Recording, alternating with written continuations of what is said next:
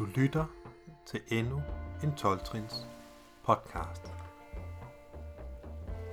6. januar 2018 gik den første 12-trins podcast i luften. Og nu her, godt et år senere, den 16. februar, fejrer vi det. Vi holdt første trins konvent.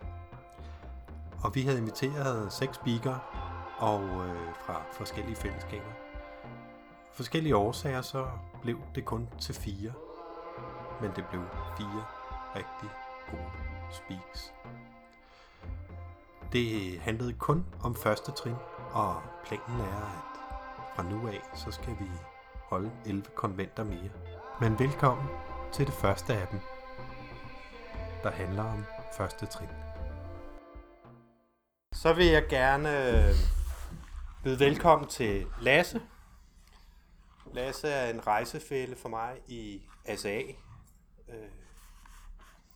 Jeg har fulgt ham igennem de 12 trin, og nu er vi så trinmakker i Kodaprogrammet, så vi gør begge dele, men Lasse har et solidt voksen-barn-program, og jeg glæder mig rigtig meget til at give ord til Lasse, som nu vil folde første trin ud for os.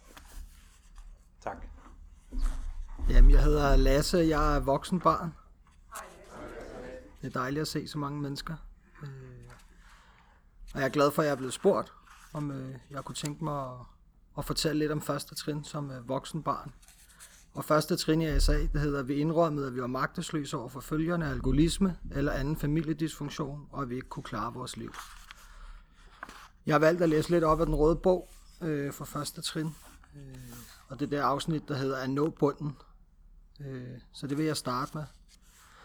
At nå bunden, ASA-helbredelsen starter, når det voksne barn giver op, beder om hjælp og accepterer den hjælp, der bliver tilbudt.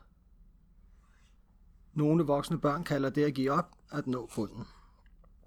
Det kan ske, at et voksent barn har nået sin bund, før han/hun deltager i sit første møde. Eller det kan ske, efter at han/hun er kommet hertil og er startet på helbredelsesprocessen med de 12 trin. Nogle af ASA-medlemmer når deres bund efter års helbredelse. At nå sin bund kan indebære, at man mister alt og bliver hjemløs. Eller det kan være en følelse af ekstrem kvælningsfornemmelse udløst af vores tvangsmæssige behov for at kontrollere andre. Nogle af ASA-bunden kan også bestå i en kronisk følelse af at være alene, hvor det voksne barn aldrig føler glæde og aldrig rigtigt knytter sig til nogen andre på en meningsfuld måde. Mange voksne børn er bogstaveligt talt blevet lammet i helbredelsen på grund af deres manglende evne til at give slip og have tillid til sig selv og andre. Andre bunde kan involvere en tvangsafhængighed eller et besættelse af et andet menneske. Besættelsen kan være så vanvittig, at vi tror, vi bliver sindssyge, hvis vi ikke har dette menneske i vores liv. Så længe vi fokuserer på et andet menneske, kommer den smerte, vi føler i virkeligheden, fra forladtespaltningen i vores barndom. Vores tvangsafhængighed af et andet menneske kommer af, at vi genoplever følelsen af den oprindelige spaltning fra vores forældre, der udsatte os for skam eller svigt, da vi var børn. Såret på sjælen bliver ikke lægt med piller, stof, sex eller andre former for afledning. Hvis vi overlever en afhængighed, er vi tilbøjelige til at gentage den i det næste forhold, medmindre vi beder om hjælp og tager imod den hjælp. ASA's trin når ind til dette sår og lærer det med en højere magt nåde. Enhver bund har betydning, og enhver bund kan være udgangspunkt for en ny livsstil. Der er håb. Helbredelse er mulig. Overgivelse indebærer, at vi bliver villige til at gøre hvad som helst, der kræves for at blive helbredt og finde fred og sindsro i vores tilværelse. Vi indrømmer det totale nederlag, og vi opgiver idéerne om, at vi kan fikse eller kontrollere nogen andre. Vi bliver villige til at deltage i møder, arbejde med de 12 trin og nedbryde familiedysfunktionens benægtelser. Forbløffende nok gælder det for skønsmæssigt 50% af voksne børn af alkoholikere eller dysfunktionelle familier, at de benægter eller ikke kan erkende alkoholismen i deres familie. Gennem opvæksten i et dysfunktionelt hjem bliver vi gjort døve over for følgerne af alkoholisme, krænkende adfærd og manglende tillid. Helbredelsen for følgerne af en alkoholisk eller dysfunktionel opvækst er en proces, ikke en begivenhed. Vi er nødt til at være tålmodige med os selv. Vi er nødt til at være ærlige omkring vores egen adfærd og den tankegang, vi udviklede under opvæksten i vores opvækstfamilie. Hvis du er til stede ved et ASA-møde, betyder det sandsynligvis, at du har en grund til at være her. Du er sikkert ikke det eneste menneske i din familie, der oplever problemer med forhold, på jobbet eller i andre områder af dit liv. Din familie er ikke den eneste, der slås med benægtelsen og et stumt knust hjerte. Vi har opdaget, at familiedysfunktion er en sygdom, der rammer alle medlemmer af familien. I den enkelte rammer den krop, sind og ånd. Sygdommen familiedysfunktion er et altgennemtrængende og sejlivet. Sygdommen er progressiv, hvor forhold bliver mere og mere voldelige, kontrollerende eller isolerende, alt efter hvilken kurs vi vælger. Vores hang til afhængighed af arbejde, sex, forbrug, spisning, ikke-spisning, stoffer og spil er også progressiv alt efter vores kurs. Ydermere er sygdommen arvelig, hvilket indebærer, at de karaktertræk og tanker, du har lige nu, er blevet givet videre fra tidligere generationer. Befrielsen for sygdommen indtræder, når vi laver trinarbejde, deltager i 12-trinsmøder og søger en højere magts vejledning. Ved at indrømme, vi er magtesløse over for følgerne af familiedysfunktion, og vores liv er blevet unalterligt, gør vi os parat til at gå videre med andet trin. Ja, jeg synes, det der med at nå bunden, det var det, jeg ville bringe til bordet i dag. Det er det, jeg husker allerbedst fra mit første trin, og det er at træde ind ad døren i ASA. Den første ting, jeg sådan husker i mit første trin, det var, jeg blev sat i gang med min sponsor, det var at lave det her familiediagram, hvor jeg fik sat så langt tilbage, jeg kunne komme med min mormor og morfar, oldemor og oldefar, far og mor, og min faster og moster og hvad det ellers nu er. Og det gav sådan meget godt indblik i, hvor syg en familie jeg kommer fra. Helt tilbage fra min oldemor og oldefar. Det har været medafhængige mennesker, alkoholikere, narkomaner, ludomaner, hashomaner, sexafhængige, voldelige mennesker, folk, der ikke er følelsesmæssigt tilgængelige. Så det er en ekstrem dysfunktionel familie. Min mor er narkoman, og min far er ludoman og hashoman og følelsesmæssigt syg. Ja, og de kommer selvfølgelig begge to også fra en dysfunktionel familie med misbrug og vold. Så det var meget interessant at få lavet det her familiediagram. Det gav mig sådan et billede af, eller en forklaring på, hvorfor jeg var endt, som jeg var. Og der ikke havde været så mange andre veje for sådan en som mig, når man bliver sat til verden i sådan en familie. Det mest interessante var egentlig, at da jeg sluttede af, så satte jeg mig selv ind i det. Og så er der jo sådan en masse forslag til, hvad for nogle sider man har udviklet, eller hvad for nogle sider ens pårørende har og familie. Og jeg var nok en af de værste i min egen familie. Jeg var i hvert fald ikke bedre end dem, der var før mig og mine forældre. Så på en eller anden måde, så tror jeg, at første trin til at starte med gav mig sådan en, okay, det er derfor, jeg har den adfærd, jeg har i dag, og den tankegang, og er blevet til det menneske, jeg er. Og det gav på en eller anden måde en ro at få gjort det, fordi jeg har altid løbet rundt før programmet og tænkt, hvad er der galt med mig? Jeg har været rigtig god til at løbe rundt og give mig selv diagnoser. Og jeg kan huske, en af dem, det var sådan en dependent personlighed. Jeg har aldrig kunne give slip i ting. Jeg har spekuleret mig selv halvt ihjel. Jeg har aldrig syntes, noget var godt nok. Alt, hvad jeg gjorde, var utilstrækkeligt. Jeg følte mig forkert. Følte mig mindre værd end alle andre. Jeg har levet gennem andre mennesker, altså set meget op til andre, og gjort det hele mit liv. og på en eller anden måde sætte ned til mig selv. Jeg har også haft ekstremt kognitive problemer hele mit liv i skolen og også op i mit voksne liv. Jeg har været styret af frygt for, hvad der skulle komme ud af mit liv, og hvordan jeg skulle navigere rundt i det. Jeg har været ekstremt udfordret i relationer med andre mennesker. En typisk relation for sådan en, eller relation for sådan en som mig, det er alt eller intet i en kort periode efterfulgt af, og så kan jeg aldrig se de mennesker i øjnene, fordi at jeg mister mig selv i det og brænder ud. Så mit liv har været sådan en rutsjebane med mange venner i perioder, og i perioder i isolation. Og det har været ekstremt frustrerende, og det har været ekstremt hårdt arbejde. Og jeg har haft en masse afhængigheder. Jeg har haft 5 år i mit liv, hvor jeg røg has hver dag i store mængder. Som sluttede af med, at jeg fik en hashpsykose, og min læge syntes, jeg skulle indlægges på psykiatrisk afdeling. Og det var nok sådan min første bund som voksen barn. Og så har jeg været afhængig af mennesker, parforhold. Jeg har været i en 7-8 parforhold, som har været ekstremt usunde.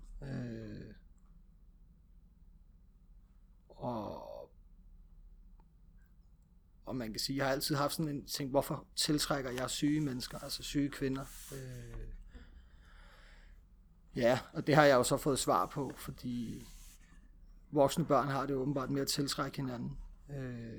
Så det fik jeg kastet lige i hovedet hver gang. Og sådan et parforhold kunne godt vare 3-4 år for mig, selvom det allerede var dødt efter 3 måneder. Så kunne jeg forblive i det, i frygt for at gå ud af det, fordi så var jeg jo alene, og så ville jeg dø ensom. Og det her var den sidste chance, jeg havde for, at nogen kunne lide mig. For jeg har sådan et billede af mig selv, som er, at jeg er sådan en, jeg er ikke værd at elske, jeg er ikke værd at være i et forhold med. Jeg er ikke pæn nok, jeg er ikke mand nok, jeg er ikke særlig høj, og ja, sådan en generel skam over mig selv. Jeg har skammet mig meget over mig selv. Det har også været en af de ting, jeg har fået med, at jeg er kommet fra den familie, jeg er. Jeg har været afhængig af også stoffer, jeg har festet meget, jeg har været afhængig af sex, og det har jeg været ekstremt afhængig af i mange år. Jeg har været afhængig af, og porno har jeg også brugt mange tusind timer på. Og jeg tror egentlig, jeg har været afhængig af stort set alt, hvad man kan gribe fat i, bare det kunne fjerne mine følelser, eller fjerne mig fra mine følelser. Og alt det her, det er jo følgerne for mig af at være vokset op i en dysfunktionel familie. Det har været et følelsesmæssigt kaos, jeg hele mit liv er flygtet fra. Og det har været på alle mulige måder. Så alt, hvad der kan fjerne mit fokus fra, at jeg har det skidt, så er jeg all in, indtil jeg brænder ud i det. Og så finder jeg noget nyt. Så jeg tror ikke, der er så meget, jeg ikke kunne blive afhængig af før programmet. Min sidste bund, det var for 2 år siden. Min sidste besættelse eller misbrug, kan man sige, det var at blive selvstændig. Starte en virksomhed. Og det endte ligesom så meget andet, men i starten var det spændende og hyggeligt og egentlig meget sundt. Indtil der sker det, som altid er sket for mig, at jeg er sådan, at det der med, der ikke er noget, der er godt nok, og der ikke er noget, der kan blive stort nok og fint nok, og alt det utilstrækkeligt. Så det endte med, at jeg arbejdede mig selv ihjel i 4 år. Og på det tidspunkt, jeg drak ikke mere, jeg drak ikke alkohol, jeg tog stoffer, jeg havde ikke røget hash i mange år. Og synes egentlig, at jeg var nået til et sted i mit liv, hvor jeg var blevet rask, kan man sige, eller havde rykket mig hen et sted, hvor jeg var tilfreds med at være, indtil jeg sådan 4 år efter,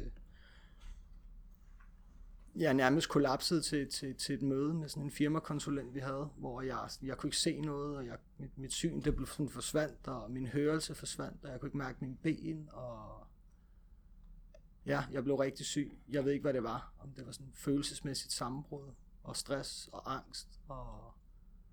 Så det firma, jeg havde bygget op med min kammerat, det var, der gik 14 dage. Der måtte jeg bare sige, jeg var så syg som at sige til ham, at jeg skal ud af det her. Og jeg var noget helt derud. Jeg var så dårlig og syg, at jeg ikke engang kunne overveje at gøre krav på det, der var mit i det firma. Jeg måtte simpelthen bare smide håndklædet i ringen og sige, her til jeg ikke længere, fordi at jeg havde det så skidt. Jeg var så knækket, og mit liv var simpelthen blevet så uhåndterligt. Jeg kunne ikke være sammen med andre mennesker, uden at få sådan nogle voldsomme angstanfald, og jeg kunne sidde derhjemme og spekulere mig selv halvt ihjel hver dag, da jeg meldte mig syg. Og det blev så meget, så jeg på en eller anden måde sådan slet ikke kunne håndtere at være til stede. Og tror jeg var i chok over, at jeg kunne blive så syg af at gøre noget så normalt som at... Ja, normalt, det er jo ikke på den måde, jeg gør det, men at arbejde og have et firma. Men det er sådan et meget godt billede af, hvordan tingene var for mig før programmet. Det var... det var i hvert fald ikke en perlerække af ting, der lykkedes, fordi at jeg netop var styret af frygt og går all in i ting. Jeg har ikke den der stopklods. Så jeg trådte ind ad døren i ASA for 2 år siden til et møde nede i Ringsted. Og fik mig sådan rimelig hurtigt en sponsor. Og så skulle jeg lave første trin. Mit første trin var at træde ind over døren, eller dørtrinnet til det møde, og sige, at jeg hedder Lasse, jeg er voksen barn. Det tror jeg allerede, jeg gjorde på første eller anden møde. Og det man kan sige, første trin havde jo taget mig 32 år at sætte mig ned og finde ud af, hvad fanden det var, der var galt med mig. Og at jeg ikke selv havde det, der skulle til for at komme hen et andet sted, hvor livet ikke var ren overlevelse, men faktisk også kunne blive noget, der var rart. Så ja, det tog 30 år. Og jeg fik en sponsor, og jeg gik til møder 5-6 gange om ugen i starten. Og lavede næsten ikke andet, og begyndte at lave trin. Og første trin snakker jo meget om det her med at være magtesløs over for at være vokset op i en dysfunktionel familie, og det havde jeg egentlig ret nemt ved at indrømme, jeg var. Der var ikke særlig meget benægtelse på. Det var svært efter, jeg havde lavet det familiediagram, fordi det afspejlede jo ikke en kærlig og funktionel familie, tværtimod. Så det var nemt. Det, der har været udfordrende for mig, det har været det der med at finde ud af, hvor magtesløs jeg er over for følgerne af at være vokset op. Og det er jo, kan man sige, det er jo det adfærd, jeg løber rundt og har i dag. De tanker, jeg har, den måde, jeg agerer på ude i verden, min misbrug og mine afhængigheder. Det har været et langt sejt træk at finde ud af, hvad magtesløs betyder. Og det er faktisk først her det sidste halve år, jeg sådan virkelig er kommet ind til kernen af, at jeg kan sige til mig selv, at her er jeg magtesløs. Og hvad er det? Altså for mig, der er det, at hvis jeg finder ud af, at jeg gør et eller andet, for eksempel sætter mig ned og ser porno, og siger, ej, det gider jeg ikke, og gør det dagen efter igen, og gør det dagen efter igen, og ikke har den mulighed at lade være. Så hvis jeg ikke kan lade være med noget, og jeg bliver ved med at gentage det, så er jeg magtesløs. Og for mig har det at været at finde ud af at lave et. Jeg er i første trin hver dag, selvom jeg har lavet det 12 trin, fordi der er mange ting, jeg er magtesløs overfor. Og det med at finde ud af, hvad det egentlig indebærer at være magtesløs, det er faktisk en kæmpe gave, fordi hvis jeg finder ud af, at jeg er det, jamen så går jeg rundt og gør det, jeg gør lige nu, indtil jeg gør noget andet. Og det er programmet, der viser mig det. Fordi førhen, altså i stedet for at bruge ordet magtesløs, så startede der sådan en kamp. Så skulle jeg aldrig gøre det mere. Og det har jeg også altid kunnet med mange ting, sige, men så stopper jeg med det her. Men så begynder jeg på noget andet. Så første trin for mig, det er det vigtigste trin at få på plads, hvis jeg får øje på et eller andet. Så er mit første trin der, det starter. Og hvis der er et godt fundament for det, så er der også rigtig meget helbredelse at hente i ASA. Og det er vildt, men det har taget mig tid at finde ud af, hvad første trin egentlig er. Det der med at sige, det her kan jeg ikke selv klare. Altså det er ude for mine hænder.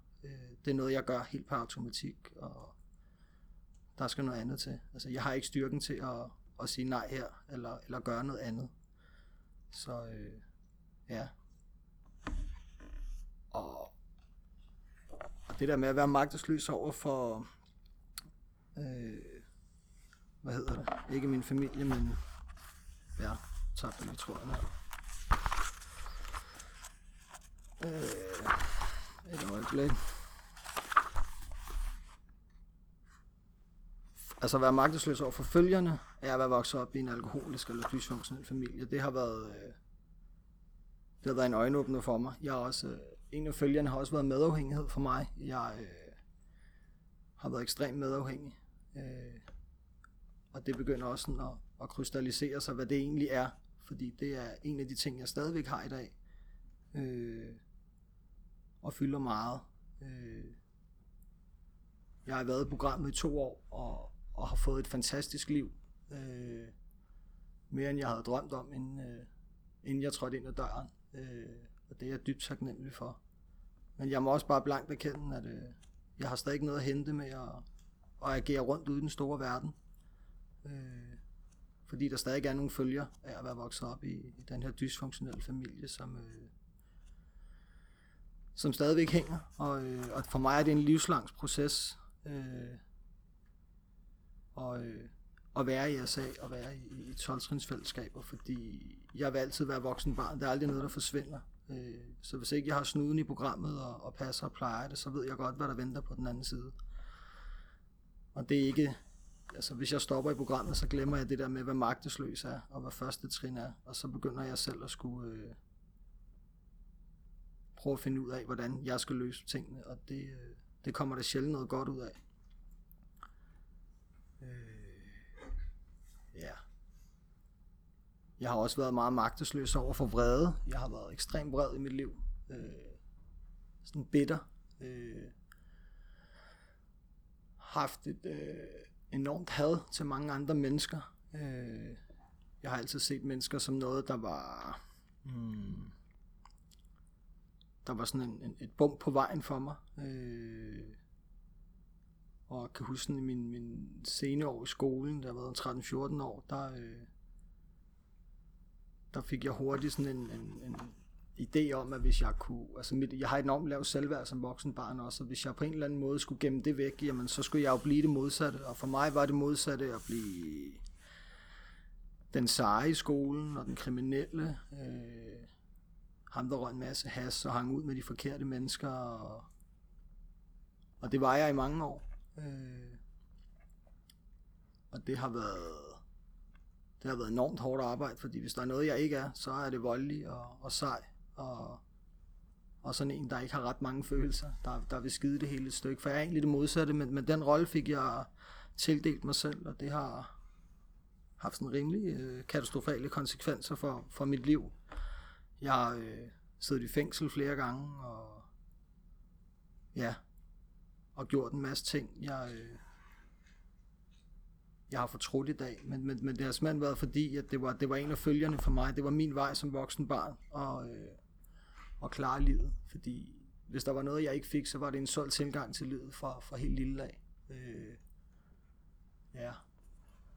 Så følgerne af at vokse op i en dysfunktionel familie, det har været meget interessant for mig. Men det har været svært at sætte etiketter på, hvor mange steder det egentlig har været, og hvor omfangsrigt det har været.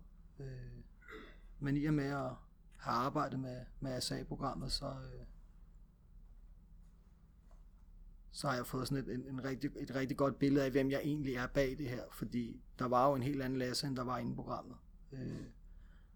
Og der har første trin været rigtig godt til at få øje på de ting, hvor jeg er magtesløs, og så også få gjort noget ved dem, og det starter der. Ja. Yeah. Ja.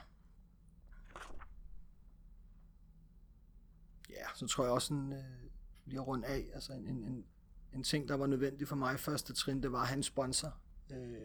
Jeg havde tillid til. Den sponsor, jeg fik, har jeg stadigvæk i dag.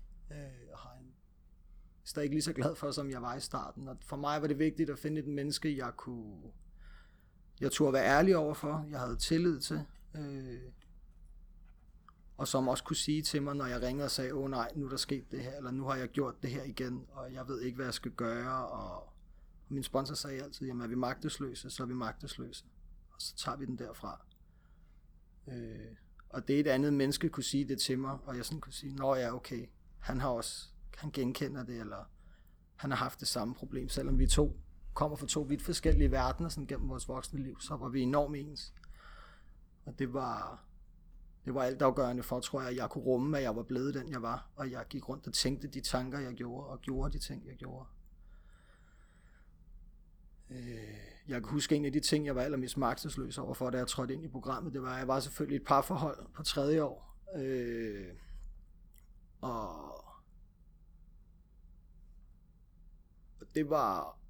Det var lidt af en mundfuld at løbe rundt og være i det, i og med at jeg fik lavet program, fordi så fik jeg øje på, hvordan jeg var i det parforhold, hvordan jeg løb rundt og opførte mig, og hvordan jeg snakkede til min partner, og hvor manipulerende jeg var, og hvor grimt jeg snakkede. Det var svært. Men jeg kunne ikke ændre det. Jeg kan huske, at jeg delte med min sponsor nærmest på daglig basis om, og nu har jeg gentaget det mønster derhjemme med at være en ukærlig partner, og også finde ud af, at jeg faktisk var i forhold med en, jeg ikke kunne lide. Eller ikke kunne lide. Altså, det var jo et rart menneske, men jeg holdt ikke af hende på den måde, man skal gøre, når man er et parforhold. Og som tiden gik, så kunne jeg godt se, at mit adfærd i det var sygt, og det var ukærligt, og jeg fik det skidt af det, og min partner fik det skidt, og jeg kunne simpelthen ikke ændre det. Jeg var så magtesløs, mens jeg var i det. Så programmet fik også vist mig, hvordan jeg kunne komme ud af det på en god og kærlig måde. Så programmet har ført mig mange gode steder hen, og det er jeg dybt taknemmelig for. Ja, det bliver lidt et rod her. Jeg tror, det var det. Tak for mig.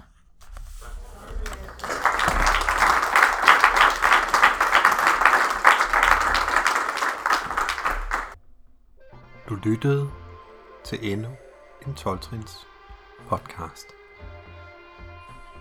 Tak fordi du lyttede med, og husk, at der er 3 andre speaks bare fra det her konvent, og en masse andre ting inde på vores hjemmeside, i din podcast-app, på iTunes, eller hvor du nu ellers har lyst til at høre vores podcasts. Til konventet var der 7. tradition, og der var en del, der valgte at give et bidrag. Der var cirka 50 mennesker, og vi håber, at næste gang, fordi vi ved ikke nu, hvornår vi afholder det næste, at der vil komme endnu flere at lytte med. Men der var en del, der valgte at smide lidt penge i kassen, og det var rigtig rart, fordi der er en del udgifter forbundet med det her. Og hvis du også sidder derude i stuen og tænker, nej, det vil jeg da også gerne bidrage til, så gå ind på vores hjemmeside, 12trinspodcast.dk, og så er der en knap, hvor du kan trykke på 7. tradition, og der er flere måder, du kan vælge at give et bidrag til det her på. Jamen, vi lyttes ved.